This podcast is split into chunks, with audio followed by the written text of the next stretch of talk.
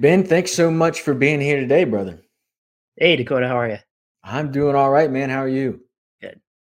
All right, man. Well, let's go ahead and get get this thing kick started. Tell us a little bit about yourself, Ben. What it is you do in the hobby, what it is you collect, etc.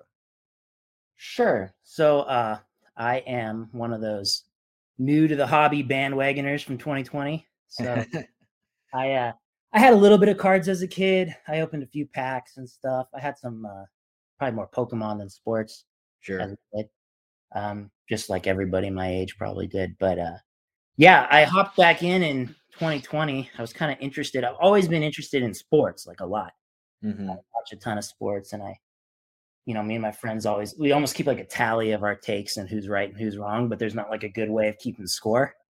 So I was kind of into the idea of cards as like a way to make a bet, you know, on a player, on a player's Mhm. success, figure out, you know, not necessarily as a money making thing, but more as like a pride thing, you know, just to say, hey, I I called this guy was going to be good before before he was good, and I ended up stacking up a bunch of his cards and you know trying to profit on it or something. So Yeah. I bet a lot of people can relate to that because, like, I know there's been times I don't really play it anymore, but I used to play da- daily fantasy a little bit, and uh, like it's like, all right, I keep betting this guy, and I'm like, he's gonna break out. This guy's a stud, and then it doesn't happen that year, and you're like, crap, I lost so much money, and then like next year he breaks out and he's a monster, but you didn't make any money, you know, and you're like, well, no one's gonna believe me. So. Yeah, exactly. The I never got into daily fantasy mostly because right as daily fantasy got popular, I ended up getting married and like I wasn't about to like throw a lot of money at that when I had a new wife and a baby coming. So Oh yeah.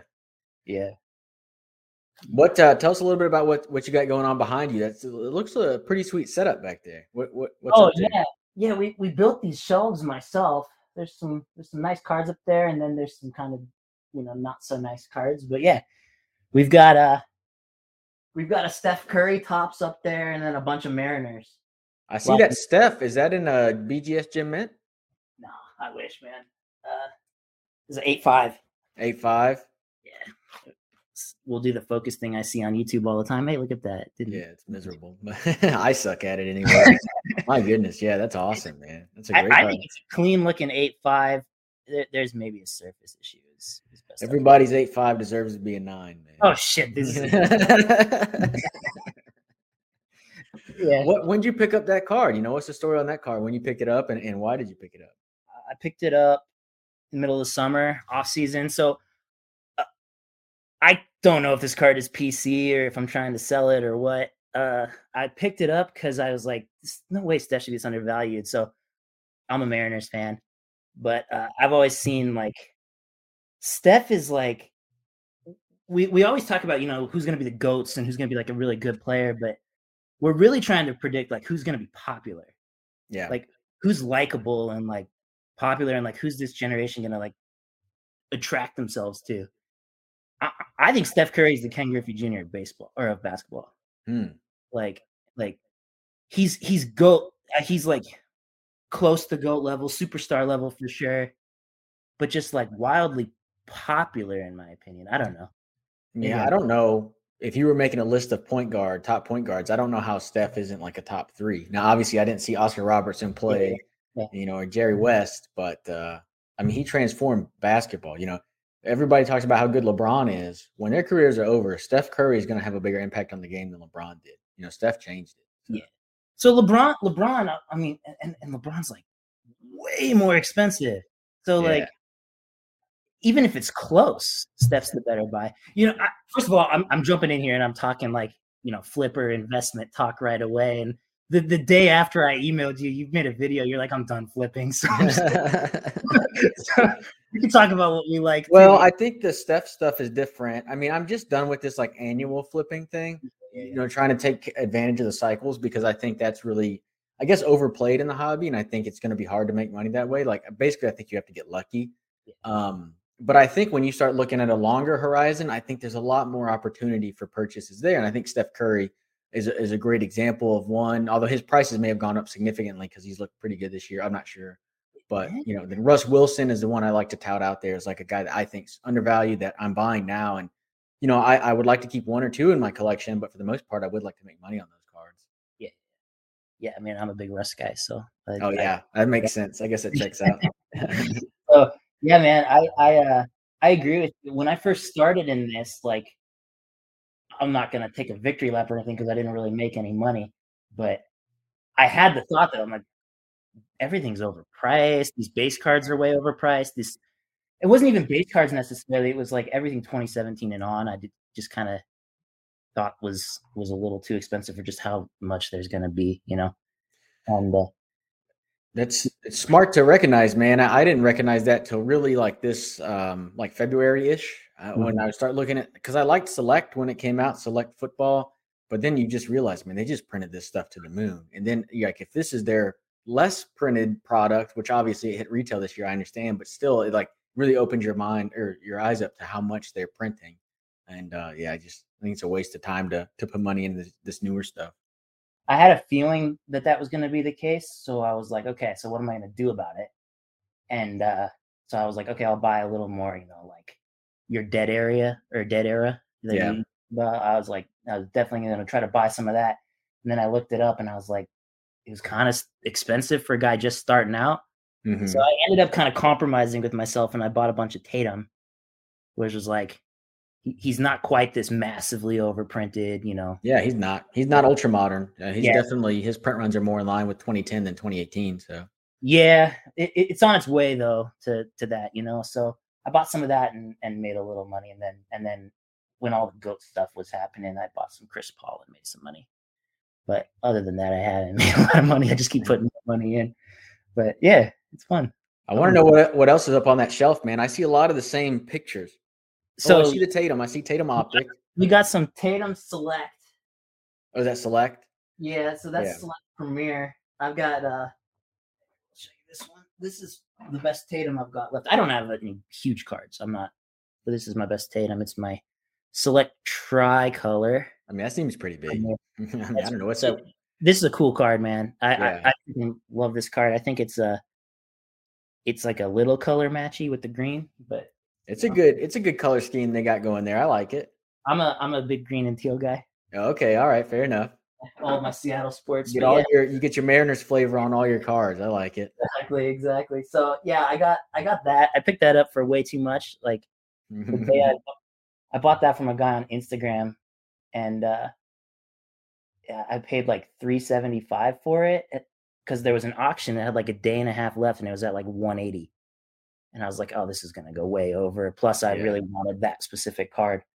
And so i bought it for like 375 the auction ended at 180 oh my gosh, so that hurts, man. yeah that, that that was rough but it's it's probably I, I got an offer for 350 a few weeks ago that i should have taken now i'm stuck with it for a while Eh, you but like the card. You like the card. It's okay.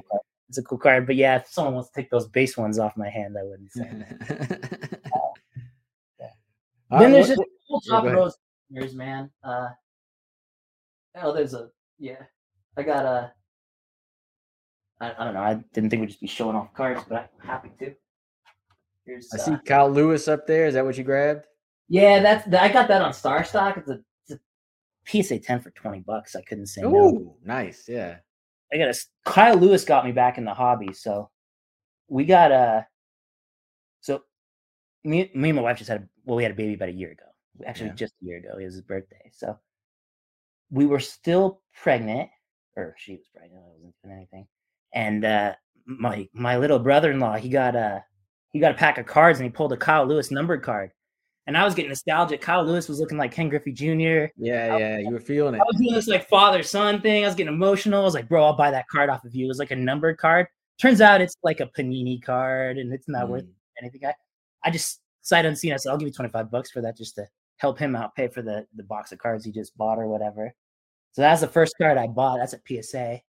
I think, I hope it'll get a 10. But Hey, you might get it back by next year. I'm sure. yeah. yeah. so yeah, I, I Kyle Lewis kind of got me back into this. He was on he was on fire right when I started in the hobby, and then uh yeah, he he got hurt a few times. So, but keep what about uh Kelenic or Julio? You like either of those guys? oh, dude, I, I I've got a I got a lot of Julio at PSA right now. Hey, Uh, that's good. well, not a lot. I got like six crumbs of PSA, and then I got this auto that I love. Mio was showing a Bowman's best, I think, Soto auto. But this is uh Oh, yeah, sweet. That's Nine really- five ten. Man, that's a sweet card right there. I love this card. It's yeah. Is that 2018? Uh, this is 2019. His first Okay. Bowman is 2019, so it's the same year as his first Bowman. But uh, yeah, Yeah. Yeah.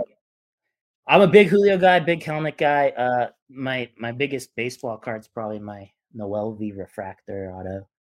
That's. Dang. Yeah, it's pretty. I can't sweet. sell any of these damn Mariners though. So it's hard, man. It's so easy to buy stuff, and then it's just like, yeah, I'll sell this when it goes up. And then it goes up, and you're like, you know, I kind of like the card. You know, we'll just sit on it for a second, see what happens. I actually have a story about this. You were I was watching your video about trading up into bigger cards, or like you were you were in a live or something talking to Neo about it. And uh, I actually executed the the flip a flip a lower end grade into a higher end grade, but you know, you're saying that's like tough to do. You have to be willing to like not own the card for a few months, right? Yeah. So like I think I bought a I bought a base PSA 9 auto and uh sold that for a profit. Then I sat around, waited for it to go back down, then bought a refractor PSA 9, sold that, and then existed without the card for a few months and then bought this. So it, it can work, but yeah, you can't just trade up a nine into Yeah. a five or yeah. I just feel like so many people say, I'm going to buy this PSA 5 so that one day I'll trade it up to a PSA 7. And I feel like, at least from my perspective, when people say that, they think that the card's going to go up in value. They're going to cash in their 5 and immediately buy a 7. And I'm like, that doesn't make sense. If the 5 No. went up, so did the 7. You might as well buy the 7 today because if you expect the card to go up, it's only going to be more expensive. I bought a house three years ago. I'm just like, oh man, this house is up 50%. I'm killing it. It's like my I was telling my dad, I was like, maybe I'll sell it. He's like, you gotta have a place to live, bro. like Yeah. sell the house, you gotta have the next house you buy has gone up too. So it doesn't Yeah, really- you know, a big man thing, and I'm don't tell my family this. I mean, I shouldn't say this, but I I'm thinking about moving to Colorado or Montana or something. Like, as long as you got fiber, one gig internet, that's all I need. Because when we moved from Austin to Houston, we moved because we made so much money on our house, and it doesn't make sense to sell your house if you're going to live in the same area because everything went up Yeah, in price. To your point, but when we moved to up to Houston, you know the the home prices were much cheaper, so we get to actually uh, realize some of those gains instead of just putting it into the next house. I mean, I don't know, man. Montana's calling my name. I want to go live up in those mountains. I grow out this beard, you know. Yeah, yeah. Montana's a cool place. We're not too far. We're here in eastern Washington, so Oh yeah. yeah, yeah, yeah. Where's uh a town I've always liked, man, and I've looked at it's Spokane. Spokane. Yeah. I'm I from don't know Spokane. why. Yeah. I'm but- from Spokane. Oh yeah, really? That's funny. Yeah. Yeah, Yeah, that's funny. grew, grew up in Spokane. Big. Z- I went to Gonzaga in Spokane, and uh yeah. We just had a big win last night, college basketball. Stomped Texas. It was great. All right, man. What do you got going on in the hobby right now? What are you buying, flipping, collecting? What What do you got going on? So I'm having a hard time with uh, you know, making a ton of money. So I'm trying to just get into some cards that I like. That's why you see the Noelvi and the Steph. Um the thing the only thing that's making some money for me right now, well, so first of all, I I made a big bet on Keldon Johnson coming into this year. Yeah. and uh, that hasn't worked out so good. So I, I did take some profits before the season, which was good, but like I bought a ton of Keldon Johnson on StarStock. Um, I probably owned at one point like half the optic base on StarStock Dang, that's crazy, because they were buck man for A's and like fifty cents for B's. man. And then I, I you know, I I sold a lot of it, but I still have way too much. And and you know, my thought was, you know, he's gonna have a moment, right? He doesn't have to be good forever. He just has to have a moment. And like, the problem is now if that moment's in the middle of February for the Spurs, no one's gonna see it. You know? So- Yeah. yeah, I, I bought a little bit of Keldon too, and I feel like at this point, you know, if you didn't move out and make money, then you're looking at selling him in the next off season or the next season or something like that. So what I did was I, I I bought some Keldon. I made some money on Keldon, and then I was like, man, it's been really cool, like following this guy. And like when he got on the Olympic team, there was a little pop, and I was kind of Yeah. excited to watch him. So I took all the money I made in Keldon, and I just bought more Keldon. And so now underwater on it. I'll show you my best Keldon. These cards aren't. Ex- I mean, this one's kind of expensive. Cards aren't too be- too expensive. Dang. Is This is- that a flawless. What is Nah. it's not a flawless? That's encased. Encased. Encased. That's right. Uh, case, do they come graded by BGS? Oh, yeah, maybe. I mean, I don't well, know. yeah, I don't know. Chat, let us know if I'm off on that. I just I feel like I mean every encased card I see is graded by BGS. I mean I I really don't know that I've seen one graded by PSA. I, I'm going to tell you what. If if if they come, that makes sense, right? They're called encased. But if they come graded, I'm going to be a little more bummed out because, like, I think like I was like, oh man, you get one of these thick cards. It gets a 9.5. Like they they had to ship it off to Keldon's presumably, and like he didn't ruin it. So like, I think it's cool if you can get these cards gem mint. These Oh no, uh, it's still a great gem mint, even because still a lot of those still get. ni- I mean, a lot of the ones that I've seen have been nines. You know, the silver BGS grader too. So I see that's two BGS cards right now. You, you a big BGS fan? What do we got going over here? So I think, all right. So I got some thoughts on grading, but like, All right, let, let's go. Let's hear them. first of all, I'm like exhausted by grading conversations. I don't grade a lot of cards. I I said I had a bunch of Julio PSA, and I got that Kyle Lewis. I've sent 14 cards to PSA in one order. That's it, and I've never sent any cards anywhere else. Uh, but yeah, the the whole grading thing to me, it's weird that we're grading ultra modern cards that aren't super condition sensitive. Like yep. they're all pretty good. Like I don't know. Yeah, when, get nines and tens, why did we grade them? You know, they're not even eights. When you look at the pop reports, I mean, probably ninety-five percent plus is nine or ten. You know, I would I would say that if you have an ultra modern card and it's an eight, I would say that's a damaged card. I mean, you're you're you're talking about the bottom five percent, but you know, the fifth percentile for quality for that card. To me, that's I mean, that's kind of trash. So I don't know. so you've been around way longer than me, so maybe you could speak to this a little. But like the idea that uh, like why did grading become so necessary? My my theory has always been like card sales used to occur in person, right? And you could look at a card, and if a guy told you it was gem mint, you could look at it and say that's not gem mint or it's not mint. But like now, card sales are online, and so like there's people out there that'll scam you, right? You can't tell from a picture if it's. I mean, you could tell if it's a seven versus a ten, but that's about it, right? Like, so Yeah, I mean, I think a lot of it has to do with authentication. You know, Yeah. if if you think about grading and then you say, you know, you look in the '90s, and I mean, it was, a lot of vintage, and you say, you know, we're grading cards from the '50s and the '60s and stuff like that. You know, it makes sense. But then, yeah, I I agree. The more and more I think about it, this grading of the ultra modern, it just doesn't make sense to me. I think that if you if you want it in your PC and you want it encased, because like I like, I've got on my desk, I've got six, seven, I've got seven cases. Four of them are BGS, so three in that three are SGC. I like the way they look. I like the cards, you know, in that case. And frankly, I think that cards encased, you know, especially if you like the aesthetics of the case, they actually show better because it shows all the details for the cards, you know, up front. Now, you know, people in the hobby, they know the details kind of without having to look at the back of the card, having to be told, but I just kind of like it. Right? I like the way it showcases.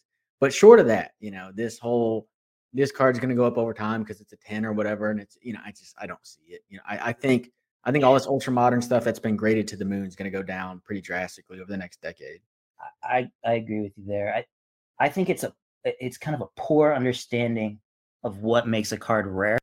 Like condition rarity matters when condition rarity is a thing, right? Mhm. So like like junk wax. Like I get grading junk wax because a lot of it was, you know, trash. And like and like I get grading, you know, like if I'm thinking about cards that I want graded, it's Ken Griffey Jr., it's Charizard, you know, like I, Yeah. those cards, like those cards yeah. were mass printed, but getting them in a 10 is special.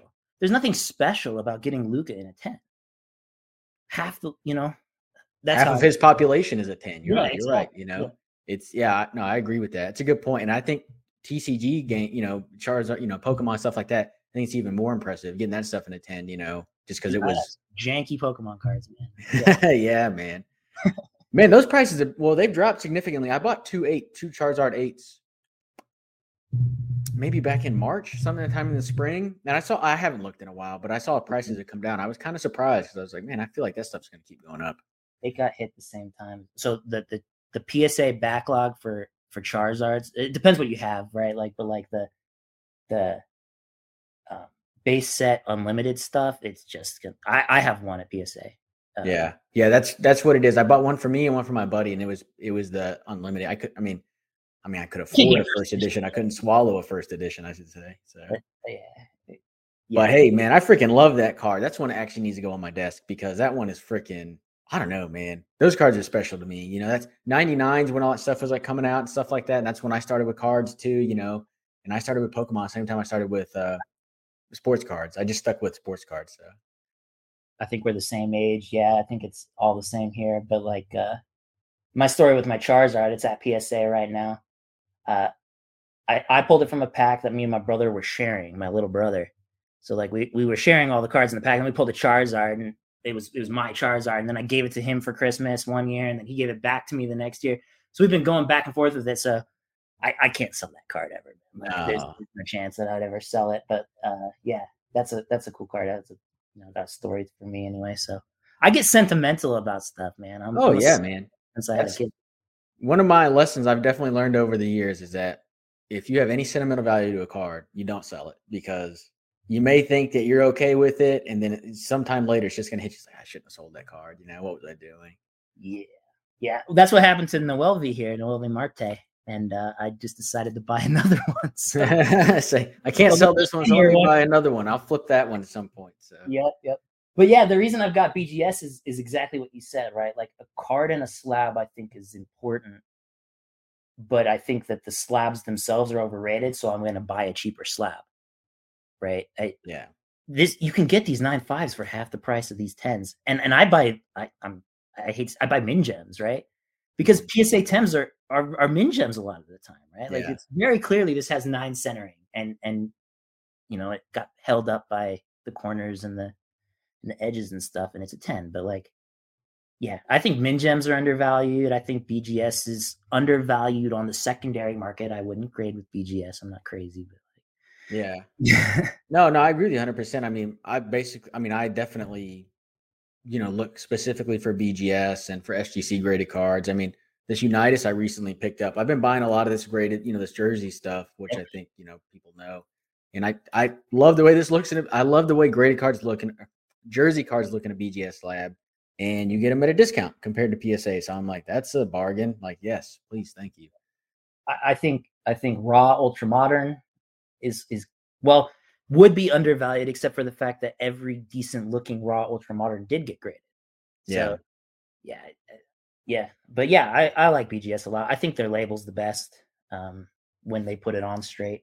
But, yeah that is an issue with them. I do love their, you know, I, I think some people don't like it, but I like the different colors. You know, I like when that you've got a gem mint, you know, they put it in the gold label.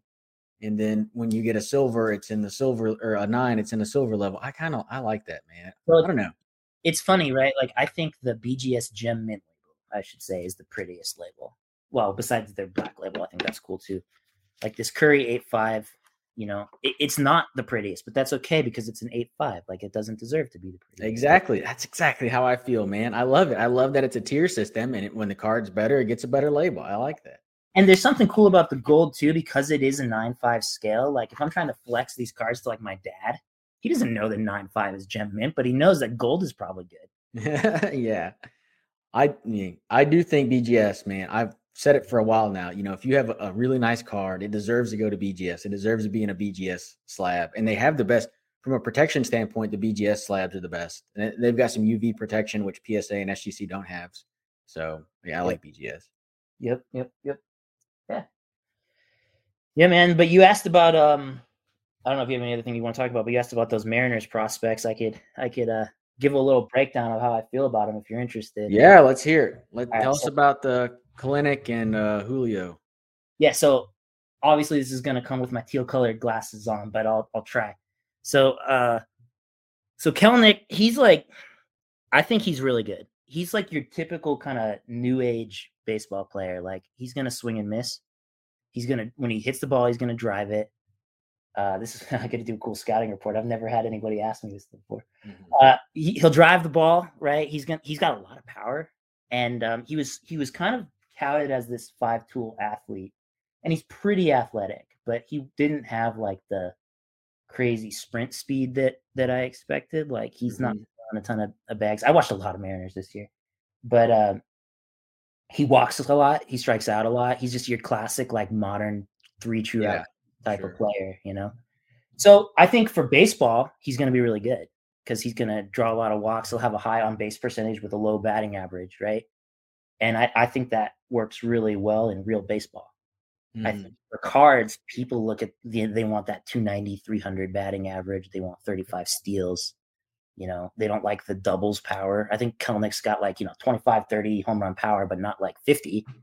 You know, eh, I'd be careful with these young guys. You know, if they're coming up hitting 20 home run power, you know, those guys turn into 35 home run guys real they fast. do they do but then they also move to the corner outfield spots and to dh and I mean, he's already in the corner outfield isn't he he's playing center field this year oh is he i thought he was well, playing right Kyle Lewis got hurt, so he's been stuck in center field. They got Hannah okay. right, and yeah. So so he's supposed to have this athleticism, and I feel like he'll go one way or the other, right? He'll either put on some weight and start to hit a lot of home runs, or or he'll uh, stay lean and and you know be a gap kind of thing. He'll put on weight, man. All these guys put on weight, good weight, you know, in a good way. That's true. And he's kind of stocky. Like he's not he's not Julio, who's like Julio's fast and and strong, and like he's got it all.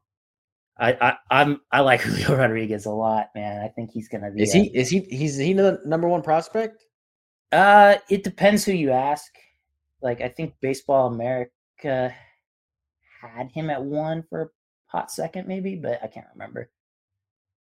Yeah, they, let me look it up. I thought he was one, but he may have yeah, he may have been bumped. The problem is he's not like the um he's number two. I was gonna say, I'm sure I, I knew he was one or two, but he's yeah. But see, number one is Adley Rush Rutschman. Yep, Adley, yeah. Man, I don't know. He's three years older than Julio. I got Julio number one, man. Come on. I, I do too, of course, but like I didn't want to cut, you know, mm-hmm. paint your opinion there. But yeah, and from a card perspective, right? Like you've got Adley's like a, you know, he's more of like the the patience at the plate, catcher, like just a lot of red flags from a card perspective. Julio Julio's got his own, Julio's got his own like like YouTube channel and like he's he's this he's very Gen Z kind of like I don't know outgoing crazy like he's got like a a, a logo the dude has a logo That's and he's pretty sweet, man. years old. Like, I don't know. He he he's he's got some marketing team who's got things figured out. I think he's going to be pretty popular. I feel like too often people just look at like the quality of the player and then they wonder why Rafael Devers doesn't have, you know, more value in his cards. It's like, yeah, but where's like, I don't know, hype. Where's the hype? Yeah. I think yeah. Julio will, will construct hype around himself for sure. Yeah, man. You definitely like if you're looking to prospect guys and stuff like that. I mean, if you're really prospecting, it's okay to get guys who are going to be like solid Hall of Famers, you know, you know, that aren't super popular. But like if you're really, you know, putting some big money on guys, you really want them to be able to drive hype and get some excitement around themselves in the market. Because uh, I mean, they just they explode, man. Wander Franco, Vlad, uh, Shohei, all of these guys, they just explode. Even if they aren't good players, they're gonna they're gonna hit a home run accidentally in spring training, and their cartridge is gonna explode. Exactly. You know. Exactly that might have colored some of my like Keldon Johnson's a good athlete, and that's might have colored some of my decisions on him. Obviously, he's in San Antonio, so the hype doesn't exist there. But like, yeah, that's why I bought some of those hey, cards. I call them I call them hobby darlings, man. There's just people that the hobby loves, and Keldon's on that list, which is kind of surprising because I don't know that he was a year and a half ago, but he certainly is now. And these guys, all they have to do is, you know, hit a, a three pointer in the corner to win a game, and boom, the cards, you know, go up, you know, seventy percent overnight. It's wild and I just think like like you know, um, I'm I'm a big analytics nerd, like uh, for baseball specifically, or I was, I guess, maybe ten years ago. I'm I'm not hip to all the Statcast stuff necessarily. But, yeah, I feel you there. But uh, oh yeah, you mentioned you were like on those old Astros SB Nation. Yeah, yeah, yeah, yeah. They had some they had some heavy hitters over there, man. Was that a was Mike Fast uh, Mike Fast was there. This yeah. Is like this is gonna be like turn off ninety percent of your audience, but that's the dude who like quantified pitch framing for the first time. Yeah, we had. I'm telling you, I can't yeah. explain enough how amazing it was to be on that chat room because you know, Astros SB Nation is called the crawfish boxes. We had some really, like you said, heavy hitting analytical minds there. these guys were connected to even Ken Rosenthal and stuff like that. You know, you talked about Mike Fast. I mean, we had some really big names on there, and I just learned so much through them about baseball analytics. And I mean, it just helped me analytically. You know, forget about baseball; it helped me analytically in my, life is pretty great. Well, I'm like an analytics guy, and and I got way into analytics, and then I just got the press because the Mariners are usually bad. And then like cards has been a nice way for me to be like back to where I was when I was like 13, where I'm just like, oh man, this guy's 330 hitter, you know, yeah. steals a lot of bases. And then my analytical brain's like, you know, steals are probably stupid unless you're getting 90% of them. Maybe just play station to station a little more. you know, me wants to kick my ass. Like, I don't know. Yeah.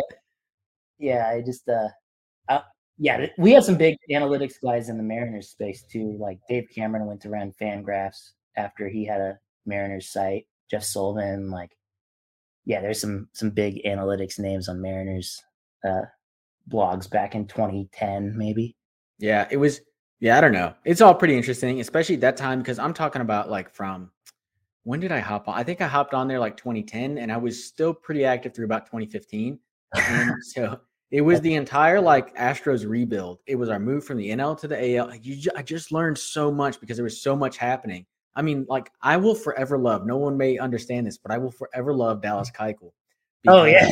one of the writers on there, C.R. Perry, it's 2013. He's like, this guy Keuchel's going to be a monster. And so I was buying Keuchel stuff. You know, I'm like, I like him. He's got a beard. He didn't have a beard then, but he ends up getting one. And then yeah, he he comes up to the big leagues. He's he's whatever his first year. And then uh, this guy Chris Perry doubled down, and he's like, the, his numbers are amazing. You don't understand. I understand his ERA is like four five, but his ground ball percentage, you know, which was all new. No one was talking about that shit. He's like, it's so amazing. And then the next year, I think he went out and won a Cy Young. You know, 2015, I think is when he won a Cy Young.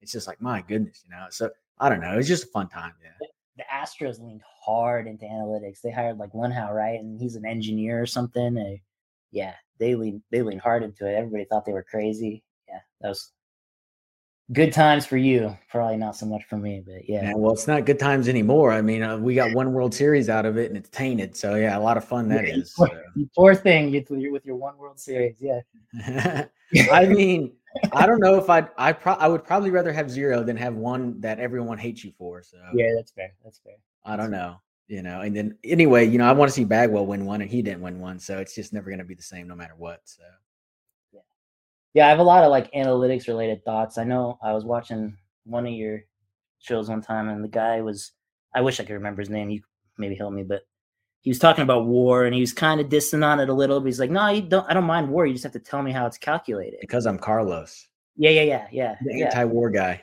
Yeah, and I was just like, "Oh man!" I was yelling at my screen. I was like, "It's not that hard." you know, I mean, like he's. I don't know how to calculate it. You're right, but I also know that like when I look at it, I've looked at it for you know over a decade now, and like I feel like it's a pretty good accurate number. Like I don't, I, I never look at this and I'm like, oh, this is clearly off. How could they say he played at an All Star level, play, you know, level and stuff like that? You know, I think it's got a good track record. The problem with it, right, is that if you look at it as an equation, it doesn't make sense. But if you look at the, what the terms in the God, I'm going to turn off your audience, man. If you look at the, the terms of the equation mean, each individual term makes sense, right? It's like, what is your offensive production? What is your defensive production? What is mm-hmm. an average player's offensive and defensive production? You, you you know you add those up, you subtract out average, and it makes sense.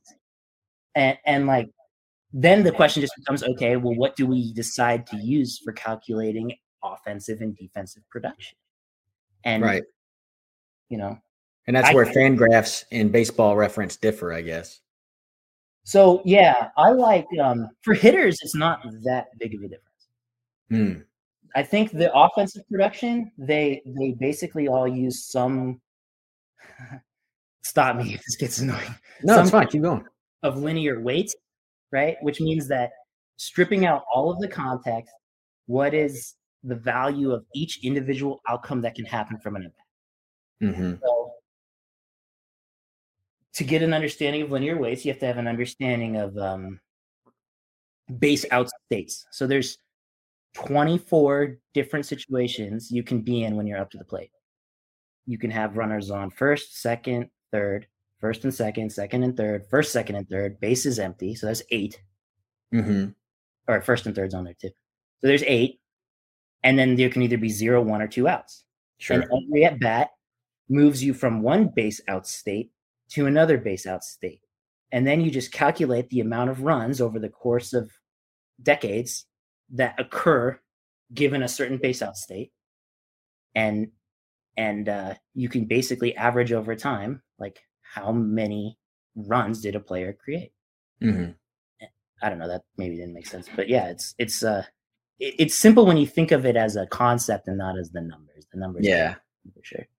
Yeah. I know I tried to calculate it, man. It's decade ago. I tried to calculate war and I was like, I, I, am not getting close. I said, I, i'll just read it. It's fine. The difference in in hitters is just defense, right? They've just got different tools for how they do defense. One does uh, Fangraphs uses UZR, I think, still, Yeah. They still, yeah, I'm pretty sure. and Baseball Reference, I think, uses DRS, defensive runs saved, and and Do you prefer one or the other? I like Fangraphs War for uh, hitters, including their defense. Um, they'll be the same for offense, and then their defense is valued differently. I like Fangraphs because when I when I researched it ten years ago, UZR seemed like a smarter concept than Hey, same. We must have came to the same conclusion. That's exactly what happened. Yeah. that you're breaking the field into zones and what percentage of the play do you make in this zone and that zone and yeah. So I I, I like UZR. I also like um, how Fangraphs does a better job for catchers specifically and first baseman. I think for pitch framing and stuff like that, Mm. and and and uh, saving bad infield throws for first baseman. So I like I like Fangraphs for hitters. For pitchers, so Fangraphs makes the assumption they use field ind- fielding independent pitching. So they only measure you on strikeouts, walks, and then um, you know, home runs, basically. And uh, And it's league. Is it park adjusted home runs too? Yeah, yeah, yeah. So so there's no defense involved at all. So Right. if you're really good at inducing weak contact, Fangraphs will underrate you. Fangraphs makes Oh, the okay. assumption. Fangraphs makes the assumption that a pitcher basically has zero control Uh, over over what happens when the ball is hit. They can miss bats or they can walk you, but you don't have much control. You don't have the ability to make weak contact. And a lot of the evidence shows that that's true for almost all players. But like once, so I like I like Fangraphs pitcher war for like maybe the first five or six years of a guy's career. But mhm. if you've got a, a 10 year track record of, you know, Mariano Rivera, I'm just going to induce a bunch of weak pop ups and ground balls, then I'm, then I'm going to probably, They don't- they don't incorporate ground ball into that at all. um, so there's, there's fielding independent pitching, which is FIP. Yeah, FIP. And then, and, and that doesn't incorporate the type of batted ball. This is, this is old data. This could be changed by now, but then there's XFIP, which, um, That's just park adjusted, right? League X adjusted. is, is park adjusted based on the amount of fly balls you allow, or I Hmm. think I think that's what it is. It's it make it it it makes the assumption that you can, as a pitcher, you can determine whether a batter hits a ground ball or a fly ball. But if they hit a fly ball, you have no control over how far they hit it and if it goes out. Mm, You get penalized for allowing long fly balls. sure. So I don't know. I yeah, I, kind of like the the the baseball reference version of pitcher war is much more based around actual runs allowed. And so when you're talking about how good a player was, I like baseball reference. If you're talking about how good a player might be next year, there's a lot of evidence that shows that like FIP is actually a better predictor.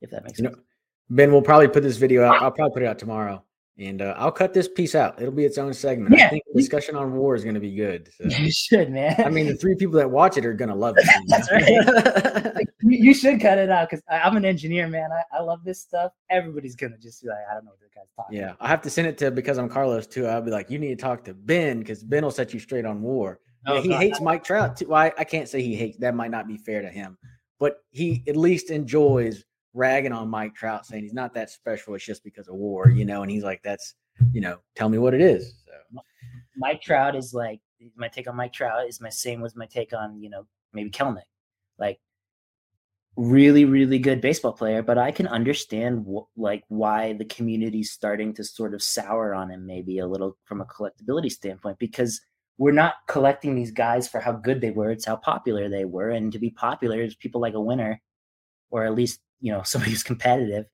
and uh, yeah, he hasn't won enough. I think, and in that same vein, you know, we just talked about Russ Wilson. I think Bryce Harper, that's to me the guy in baseball that is just wildly undervalued. He saw a little bit of an uptick with his MVP season uh, this year, but uh, you know his prices I think have already come back down. At least I was looking at him a little while ago, and they seem to be back down again. I'm like, man, his stuff is so cheap, and he's so fiery. He's gonna win a, you know, he's gonna push a team, you know. But uh, I don't know, maybe not. So you brought you bought Bryce Harper Um, I bought Manny Machado. Like I think that that dead era in baseball, like the only person that's come out of that era with with cards that are expensive is Mike Trout. Like I don't know anybody else. Yeah, it's funny. Right before this, I watched CNT. He, yeah, Pool. Uh, yeah, Pujols one. I was watching CNT, and he was talking about he he has this great series. I think he did it last year too. He talks about different every he goes position by position. You know, one video is one position, and he talks about guys who are going to make the hall or who who might make the hall. And he talked about in first baseman, Paul Goldschmidt is one, yeah. you know, from 2011. And there's a, I mean, there's a lot of other guys, but I mean, yeah, you're right. You just don't see. I mean, Clayton Kershaw is probably going to see a ton of value, right? And so is Verlander. Yeah, but the, you know, pitchers tough. But I think that like the the, the 2010s before Acuna, Soto, Tatis, those guys are printed like a lot. There's a lot of cards for those guys, but like, I bought a bunch of. I got a bunch of Mookie. Yeah, Mooks. Yeah. Mookie Betts. Uh, I just sold my Manny Machado because I had to pay myself back for that Noelvi I bought. But um, I had a Manny Machado first Bowman auto from 2010, graded a PSA nine. It's two hundred and fifty dollars. Like, Dang. like this Noel Noelvi Marte that I bought, I bought him because he's a Mariner. If he has Manny Machado's career, I'm gonna be thrilled, right? Like, yeah, thrilled this card is way more expensive than Manny. Yeah, man, it's pretty crazy. But when you talk about the print runs, I mean, when you look at Trout, right, he just has 2011 Topps. Now, there's also the Bowman prospects, you know, which I actually kind of like that card. I'm gonna if I'm gonna buy a Trout, it might be that card. But anyway, the point is, there's not, you know, 25 different sets that are really sought after. When you look at the early 2010s, you're looking at players may have three cards. You know, they probably have a Bowman Chrome, they have a Topps one, they might have a Topps Chrome. And so when you see like, okay, yeah, the the the pop report's high on a Mike Trout PSA, yeah, but that's it. There's no more pop report, right? There's no more. You can go buy these 35 different other cards. You know, that, that's really it. So I think that's why you see the higher numbers. I always like to think of it not even as like a um, pop report or even like some people do market cap or whatever, right? Like for yeah, yeah. I think of it like, what is the where is this? Where in the pecking order of this guy's cards is this card? So this Steph Curry is an eight five, right? Like there are, if you add up all of the PSA nine, I'm not pumping my Steph Curry stuff for sale, but if you add up all the PSA nine. Meanwhile, on Instagram, he's like Steph Curry for sale. Come get it while it's hot. if you uh if you add up all the PSA nines, BGS nine fives, PSA tens, there's like two thousand cards that are better than this card. And, and then you add up all of the other Steph Curry cards in existence, right? You've got his Chrome. This is just paper. You got his Chrome. You got the gold, and then a bunch of you know autos and stuff like that. Like, is this the the the third or fourth thousandth best Steph Curry card in the world? Maybe. Like, what is the four thousandth best Luka card? It's probably an auto.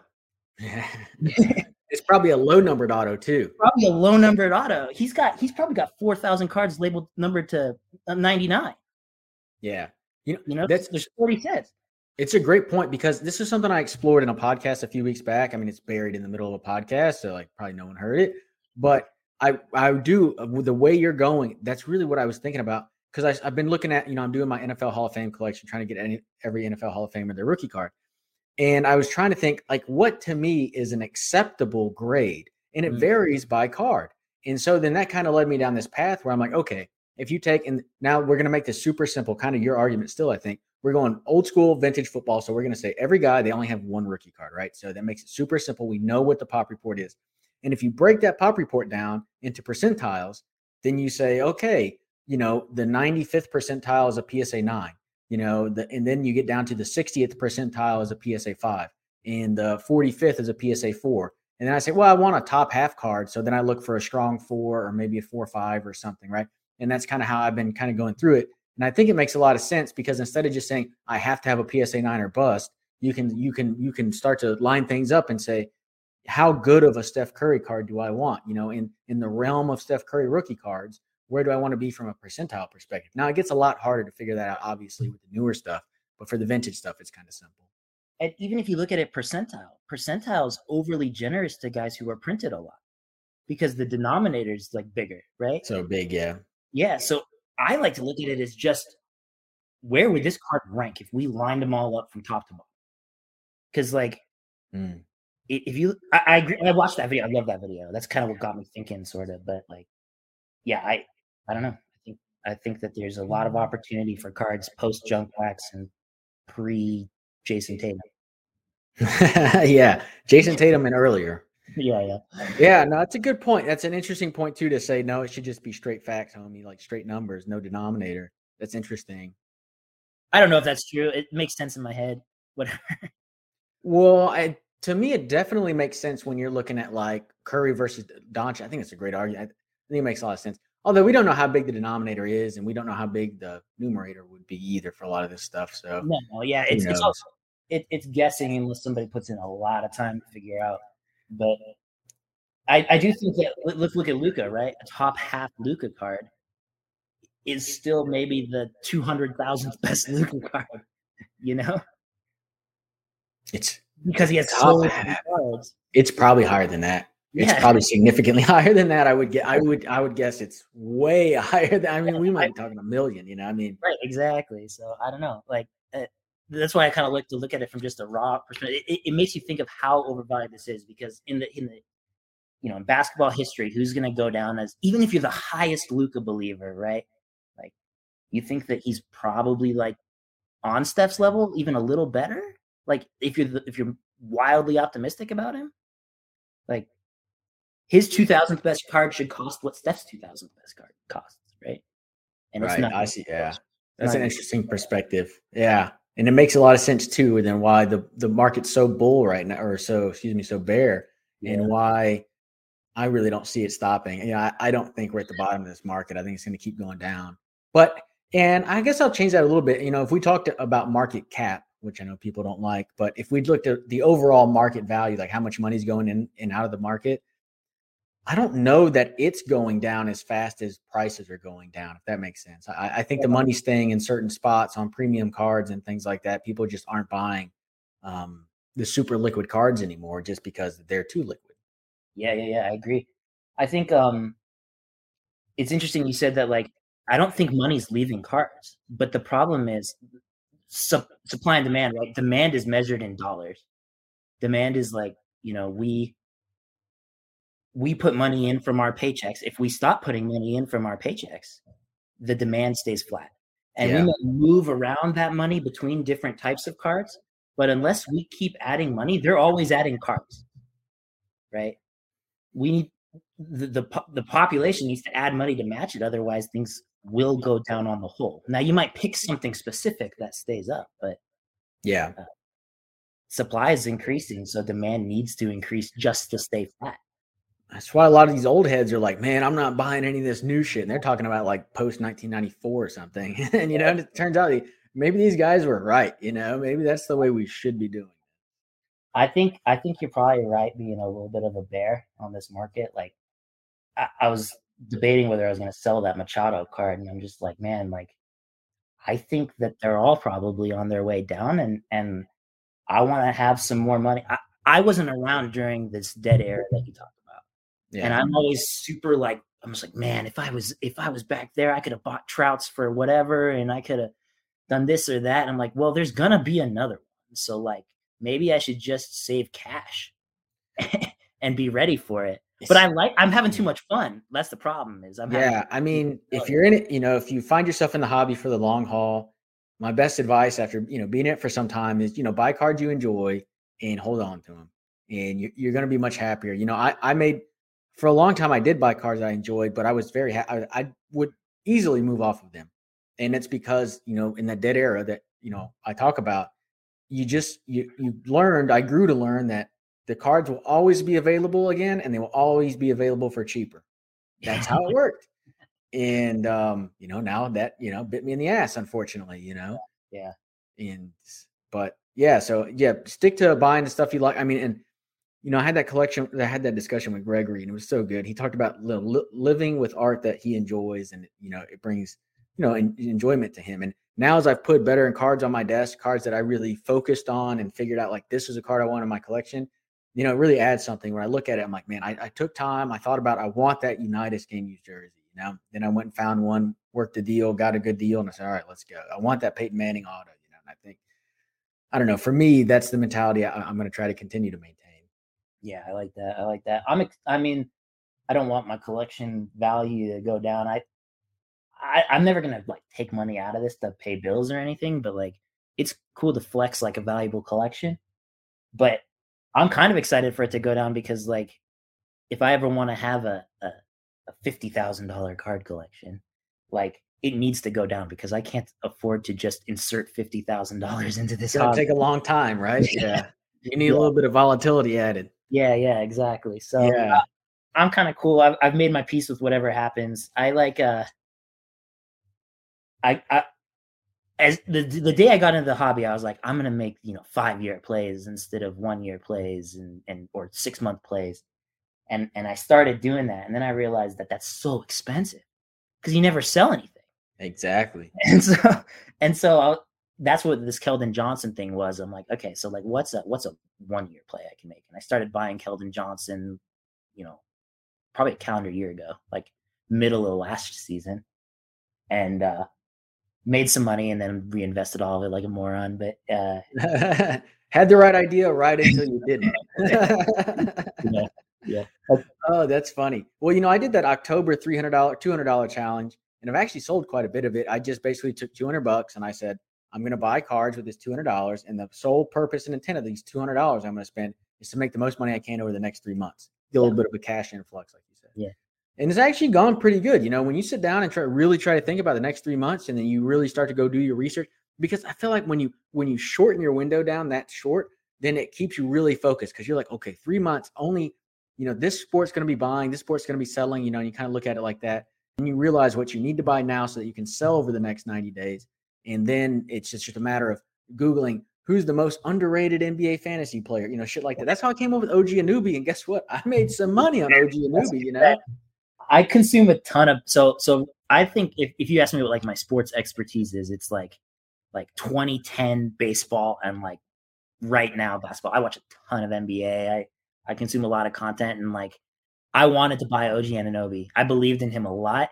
I just believed in Keldon Johnson more. So I couldn't explain to myself, I'm like, why would I spend this much on OG when I can spend it on Keldon? And then because I thought, okay, Spurs guys learn to shoot. Like that's a thing that happens all the time with the mm-hmm. Spurs. They've got the same coaching staff forever. So like he's gonna learn to shoot.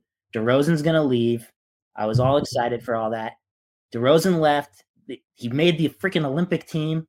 I was I was like, okay, this is gonna be a big year for him. And I still think it is. No one's gonna know. He's gonna disappear in the yeah. you know. So I the the biggest thing I would say, the reason to put money in both, because I put money in both, is yep. diversification. I, I made just, money on OG Anunoby, so I've got my money back already for all my investments, and now I can go use that. And then when I'm ready to sell the Keldon, it's sitting there to sell. You know, that's it. I, I agree. I mean, that's the smart thing to do, but like, we're not here to be smart, though, are we? We're here to have fun. No, so. no, but but serious, but seriously, like, if I want my diversification is the money I have in you know the S and P 500. You know, like this is my gambling money, really. Like, you know, I, yeah, that's fair too. And no, sorry. Keep going. Keep going. No, no, no. I'm I'm I'm not trying to make 20% on Keldon Johnson, right? I'm trying right, to yeah. 150, 200%. Otherwise, like, I don't know. Yeah. Well, you know, Flipping Steve talks about this, and I kind of, you know, I don't know where he, he uh, probably out of his ass is where he pulled these numbers, but I like them. And, you know, I, I talk about flipping, you know, it's over, it's dead, and, you know, whether, whatever, you can say it is or it isn't. I don't really care. But what I do think is alive and well is prospecting. I think that's where the money is, is to be made. And what Steve talked about is like basically if, if you're going to put money into some, you know some guys that you want to make some money on, and he's really talking more about flipping, but he's like put money into five guys, and then two of them hit, you're you're in the clear. And then that's what that I mean that was a recent video, like within the last six months that he did, and it, man, it dawned on me. I was like, yeah, that's the way you got to do it. And I actually used that for my October 200 idea because I was like, I'm not going to put 200 into one guy. I know I want it to be diversified yes, across a couple different sports and a few different players, and it certainly helped because already here we are a month and a half late, really just a month later, and I've already sold and made, you know, 30 bucks of profit. You know, I probably have already recouped 120 bucks of my 200 and really just sold some of the lower end stuff. So. Yeah, I think that's smart. Like it, you buy five guys, right? You lose 20% on three of them and you make 200% on two of them. Exactly. you're you're doing fine. Yeah, you lost money on your Keldon Johnson, but you made up for it and then some with OG. I'm, I'm right doing right. So like, yeah, I, I couldn't agree more. And the cool thing about prospecting, right? I very start of this video, why did I want to do cards? I want to be right about stuff. Yeah. So like it's easy for me to buy LeBron James and say, like, yeah, I was right that LeBron James is good. Like, yeah, Neo, it's easy. well, it's not easy to okay, that's not fair, but like but like you don't No, no, no, I got what you meant. I, I got into this to show off what I know about basketball. Yeah, absolutely. You know? And so like betting on LeBron, it's like, okay, yeah, you're real smart. But like betting on betting on Keldon Johnson, you can show everybody that you're a moron. So. Yeah. no, I love that. Yeah, because usually every year going into football, I usually pick two quarterbacks that I really like and then buy them. And I probably need to stop doing that after Tua Jalen Hurts. You know, that's horrible. I probably should just stop buying quarterbacks. Tua, Jalen Hurts, Carson Wentz, Sam Darnold. Boy, we're having a good time over here. We're making money in football in this house. My goodness. I I, it's easy to say now. I don't I don't own hardly any. I don't think I own a football card. Um, I, I watch a I watch my Seahawks and I play my fantasy football, but like that's where I get my football fix is my football prospecting fix. I guess is fantasy. But like, yeah, I don't own a lot of football. But if I did, I I was re- I was all locked and loaded to buy uh, Lamar Jackson. Yeah. You know? I was ready to go, and then the COVID stuff scared me off. I was like, "Oh, he doesn't he doesn't want the shot. Like he's gonna miss a bunch of games. I don't know." So I I backed off, and it, it's probably fine. I'm he. I, I probably could have a little bit of Lamar there. There's an orange. Hey. I this on StarStock actually for 250. I think it's numbered to 249 BGS nine. I pro. I mean, so I don't. I just don't get the same joy from football cards. I don't know why. Yeah, yeah everybody's got their own thing, man. but like, thing the the fundamentals of football cards seem way better than basketball and baseball. The populations are lower. Oh yeah. Football already has like this built-in gambling fantasy aspect to it that everybody just plays. Like I'm in three fantasy football leagues. So there's 36 people or 38 because one of them's a big league. And like I'm the only one who does cards. Like it, when you know whatever we say about fanatics or whatever, but like if half the people playing fantasy football get into cards, this thing's going to the moon. Oh my god! If half get in, well, we're going to fucking Jupiter. We might go to a whole other galaxy. oh my goodness! yeah, I, I, just, I, I, don't know. I feel like the football market, like if I'm a bear on baseball and basketball, I'm maybe I'm probably most bullish on football. I should probably own some football cards. I mean, that's basically all I'm buying now. I still buy some baseball stuff, and I think baseball might be the best for prospecting because you can get so many guys just for dirt cheap, and then you get stupid lucky once, you know, whatever. Um, but yeah, I, am all about the football stuff. I mean, that's why I bought the Namath back there. I don't buy two thousand dollar cards. It's not something I do. But when I was looking at, I was just looking at some stats and stuff, and I'm like, it doesn't make sense to me that this is a two thousand dollar card. Like this is a really good, nice condition, you know, uh, uh, copy, whatever, uh, nice condition example of one of uh, one of, if not the most iconic football card. It doesn't make any sense to me that we're talking about two grand when you look at the other two sports and you'd be talking about, you know, 20, 30, 40 grand. Who knows? Part of me wonders if it's because there's other outlets for like betting on these guys as opposed to, you know what I mean? I, but That's I don't know. Point. Well, baseball's got the built-in nostalgia factor, like baseball cards just they go together. Yeah. But the basketball side to me, it feels like it's very financially driven. And and it's probably because I don't have 36 friends that want to play fantasy basketball with me. You know what I mean? I, I have lots of people who want to sit down on a Sunday and play fantasy football with me, but not. Yeah and it's much more daily driven. You know, it's a much more there's a lot more hustle opportunity with basketball because they play so frequently. Yeah, yeah, yeah, that's true too. I mean, football's kind of cool from that perspective because when they have a good game, everybody knows about it. Yeah. I'm I'm nervous that, you know, Keldon Johnson's gonna have a 30 point week. He's gonna, you know, go off in the middle. No one's gonna care. Yeah, but like Tuesday in Indiana, Thursday in Charlotte, you know, Friday and wherever. And no one, no one's gonna be like, what? I didn't even know San Antonio was playing games. What, yeah, what's happening? Exactly. But like football, if you have a good game, your quarterback, everybody knows about it because they're playing fantasy or whatever. But you have any uh, vintage stuff? I mean, are you got any Griffey stuff? What are you What are you looking at? I've got some Griffey. I I I have a Topps Griffey. That that was actually a card maybe I bought like five six years ago. Um, just because I was like, oh, it'd be cool to have a Griffey baseball card. I opened up some 89 Donruss, like a few boxes early in the, or like kind of like around the holidays, maybe. Um, got a couple Griffies out of that, some Randy Johnson, you know, stuff like that, but nothing worth anything, nothing slabbed. I, I haven't bought my Griffey upper deck. It's expensive and and I, I know I can get that anytime I need to. so a fun one, man. If you're ever interested in, I don't know, you may or may not be. I bought I picked this up in an SGC 7.5, I think. It was an I think it's 1990, but it is stamped rookie. It's a Toys R Us Ken Griffey Jr. It's a pretty cool little card, man. I like the colors on it, you know, and it's Toys R Us. It's pretty nostalgic. So that's cool. That's cool. I saw this um I saw this on Twitter. I don't know if it's real, but I saw this like Pokemon looking Project 70 Griffey card. Mm. It's like Ken Griffey Jr. is like a Pokemon. I need to have that card. Oh man, I have to check that out. Man, they come up with some crazy good stuff. It, that Project it, it looks like it's a total ripoff off of Pokemon, but they they like obfuscated the the design just enough to like not get sued. supporting that, but I'm I'm definitely gonna buy that card once it settles down. Um, yeah. Anyway, yeah. So I I need some Griffey for sure. I need uh I need a little bit better uh older Mariners collection. Yeah, but vintage. I've got a I've got a Kell, I've got some Kellogg's uh John Stockton autos. Hey, that's sweet. In person autograph. That was pretty cool. Um actually got a I got a little stack of them.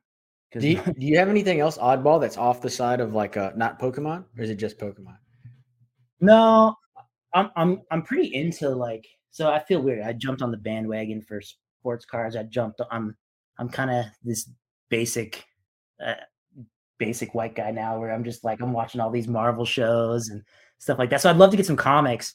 I don't have any like valuable comics. I'm trying to think what else I've got laying around. Nah, I'd probably say mostly just sports and then Pokemon that's not worth anything. I sold most of my Pokemon at kind of the top. Hey, that's not, good. Not from my collection. I was like uh flipping Pokemon. I was actually probably way more successful flipping Pokemon than I was sports cards. Pokemon people really love the cards and uh, a lot of times they'll like pay through the nose to get these cards. but yeah, they're yeah. I think um, if I'm bearish on uh, sports, this is weird because uh, you don't want to talk about Pokemon, but I am bullish on Pokemon just because of the demographics. I think like no one collecting Pokemon is older than 35, and like they don't have their like disposable income all figured out yet. That's know? I think the same thing because so much of this boom, and I can see it through my YouTube statistics, right? I can see who's watching my YouTube, and it no one in our no one up to 30 is watching my videos. It's 35 to 45. This that is the that's the area where people are watching. I'm 30, so I, yeah, I mean I'm 32, but I mean that's still five that's still five years younger though. And then so when I think about it, I'm like, okay, what was what were we doing that's going to be worth a lot of money in five, ten years when people start to have some more money that's our age? And I think Pokemon cards might be the thing. I, promise you, my kid, like, like I'm, I'm gonna at least give it a shot at introducing him to that stuff. You know what I mean? Like, yeah. And when he's 12, what are we gonna be buying together? We're gonna be buying Pokemon cards probably, and I don't know. That's one of the things that makes me nervous about baseball. Right? It's just like, what is this? How popular is the sport even? And I think it's getting better though. Be, uh, this you know, I, I call it the golden age of young talent for base. I mean, it's insane. It's insane how made uh, you know these young players. I mean, they're amazing, and they actually. Our analytics are ruining the game, though. nah, Tatis is going to overdo, you know, overshadow analytics, and like I don't know, man. They just do. They they have so much personality, and they're really letting it show. They're really pushing back against this. You got to be super stodgy when you're on the field. So stupid, man. And then, uh, yeah, I mean, the opposite of Trout, basically. Yeah, yeah, exactly. Yeah, just not Which, enough yeah. there. It looks like a giant thumb. I'm not a big Angels guy, so yeah, Angels. I mean, but Trout. I mean, Trout seems like a nice guy. He just seeming seems to be legitimately just kind of a quiet person. And baseball really needs loud personalities at the top. For sure, for sure. I agree with you there. But yeah, uh, go ahead. I just think the demographics on some of those things. It makes me wonder. Like, uh, the guy who got me into this is my my brother-in-law. He's 17, 18 years old. Like, these Fortnite cards or whatever, man. Like I don't know, thirty years from now, like what's he gonna be collecting? Because he Pokemon's not important to him. Sports cards probably wouldn't be important to him. Like I don't know. You always wonder. Yeah, I don't know because you, you don't know how much that stuff was printed, and then who knows, man. What yeah. uh what's this look like for you long term? You said you know you just basically started with the pandemic, like a lot of people did, and you know, but you're still in it and still sticking around. You haven't left. So, I mean, what are you thinking about this hobby long term? Like for your, for you, for you, what does it mean long term? Yeah. So I'm, I'm in it for the long haul for sure. Like so people always say like i don't know if these investor types are going to stick around like i can tell you from my experience i'm sticking around so like uh yeah i i came in the pandemic i think um you know there's a lot of these 45 year old dudes watching your videos are are were chasing 89 griffey up upper deck you know and uh they were bandwagoners at their time too and now they're back years after years you know what i mean so like yeah. i think uh I think a lot of us are sticking around. I don't know too many other collectors. We're here in Eastern Washington. There's not a lot of not a lot of people to talk to about this, but I got I know I'm sticking around. I'll be around. I'll be buying the next dead era and then heck yeah. Man. I talk about that dead air and you get excited, man. You're like, oh my God, bring it back. I'm ready, man. I'm ready. I gotta probably should sell some cards so I can have some money. I spent too much money on this stuff, man. I think there's a lot of things that have changed since, you know, me growing up with cards. Because it is important that kids get involved. And a lot of people, ah, oh, they got to be able to buy boxes. I think the most important thing, the best thing for the sports card industry, hobby, whatever, is social media because it lets you flex your collection and not even flex in like this arrogant way, but like in a like you have a card that you I mean, I basically started my you know YouTube channel because I'm like I enjoy cards and I don't want I'm tired of just you know sitting in my room and looking at them by myself. Let me share them with other people, you know.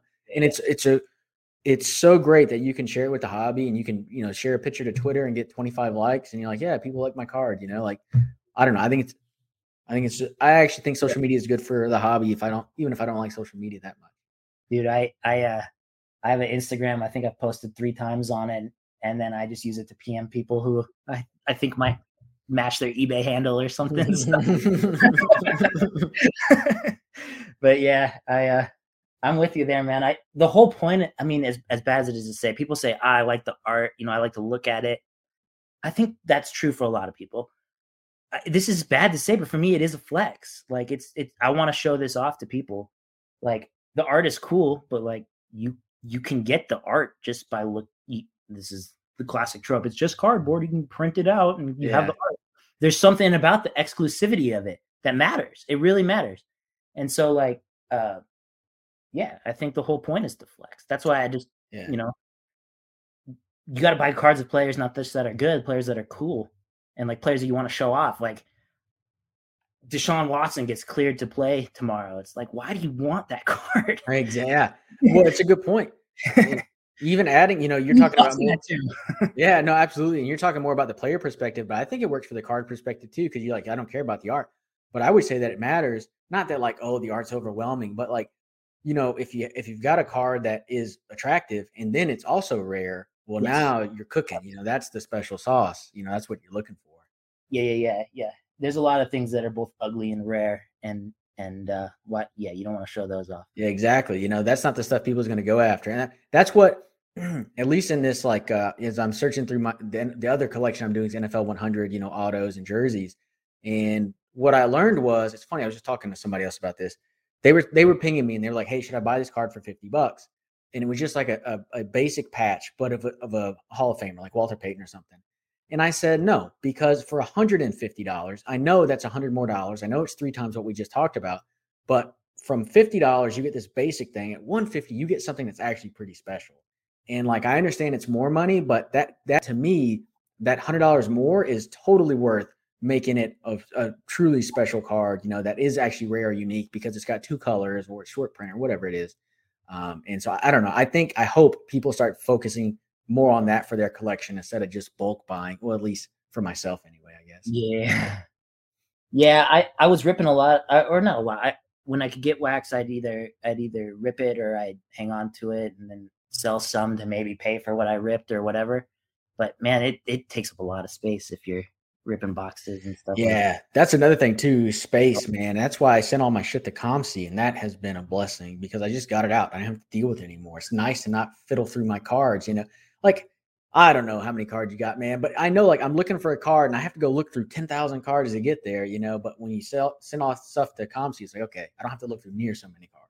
Yeah, I'm not even close. Like my my I have a box of like hits. I guess I'd say like rookie yeah. stuff like that, and that that's all I got. So uh, yeah. And that's what I'm trying to go ahead. Oh no, go ahead. That's what I'm trying to get down to. So yeah. Yeah. you talk about uh uh COMC and you know, you've been talking about StarStock a little. There was a point I wanted to make, I forgot to talk about, but the uh StarStock is an awesome place to buy right now, man. I've been I've had some really good luck buying StarStock bees, sending them home. And and I felt gross about it at first, right? Like I I would I would be like, is it okay to buy a StarStock bee and throw it up on eBay?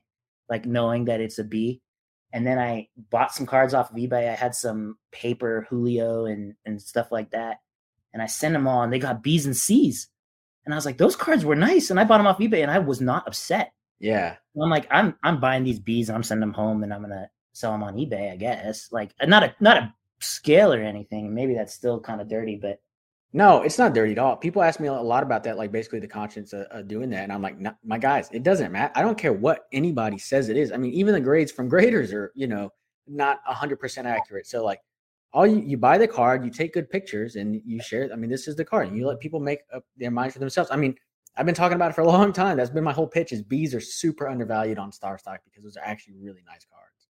I bought a, so I've I've done really well with this. So right now I've yeah, I bought an Anthony Volpe, uh, gold shimmer something or other. I didn't, I'm not a Yankee guy. I didn't really want an Anthony Volpe. It was like 80 bucks. And I bought it on StarStock. It sold for 450 when when I sent it home. Like my goodness. And it had print lines, and I mentioned the print lines. The guy just clicked the bin at 450. And like I, I don't know what like I, I almost wanted to mess him like, are you sure? Like I no, threw it man. way over comps, and dude bought it. So yeah. No, it's a great point too. I mean, the bees, I think under I agree with you there, and I think that you know I I haven't really shit on StarStock. I'm just saying that it's a wasteland. Oh, yeah. And yeah, that's you know it's, it's what happened. People, there's not movement. That there's no offer, but that make that means it's a great buying opportunity. And oh, go ahead.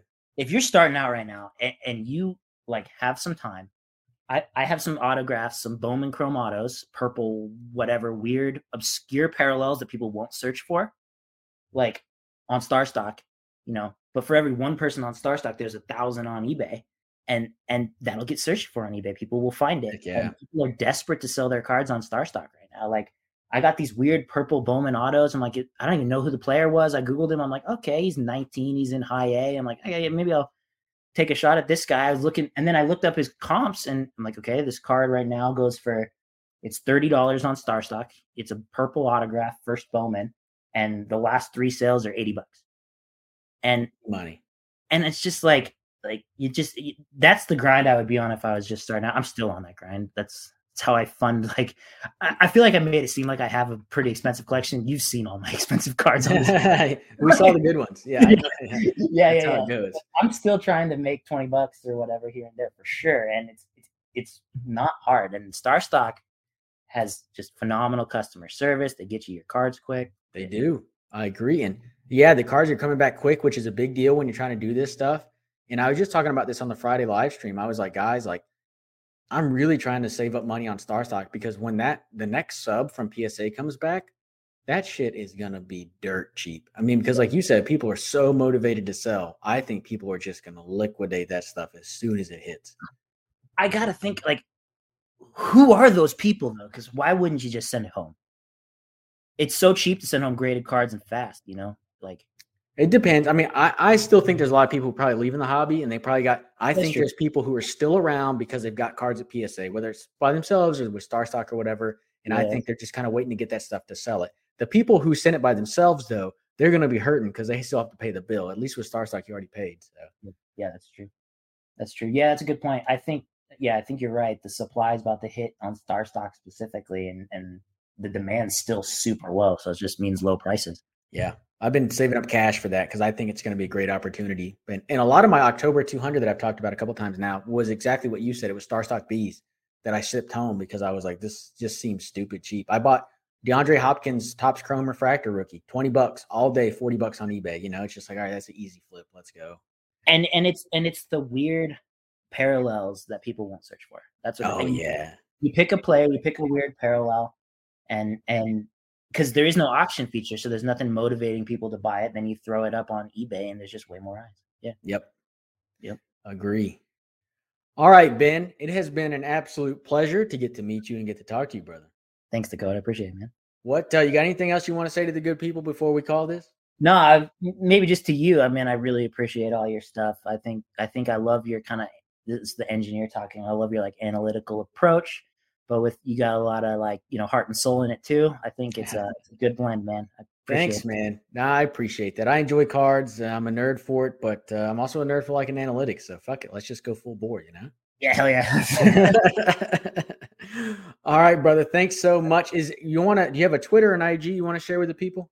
Uh, yeah. I guess I'll throw my IG where I've posted all of four times, and maybe I'll post some more. So I'm at um Tinkerpot Collects. That's my. Don't worry about it. It's a weird uh, reference. it's bizarre, but yeah, that's me on eBay and Twitter. You can come find me. Go check him out if you want to buy some of his Jayson Tatum base optics. All right. Thanks, brother. Appreciate it, man. Thank you.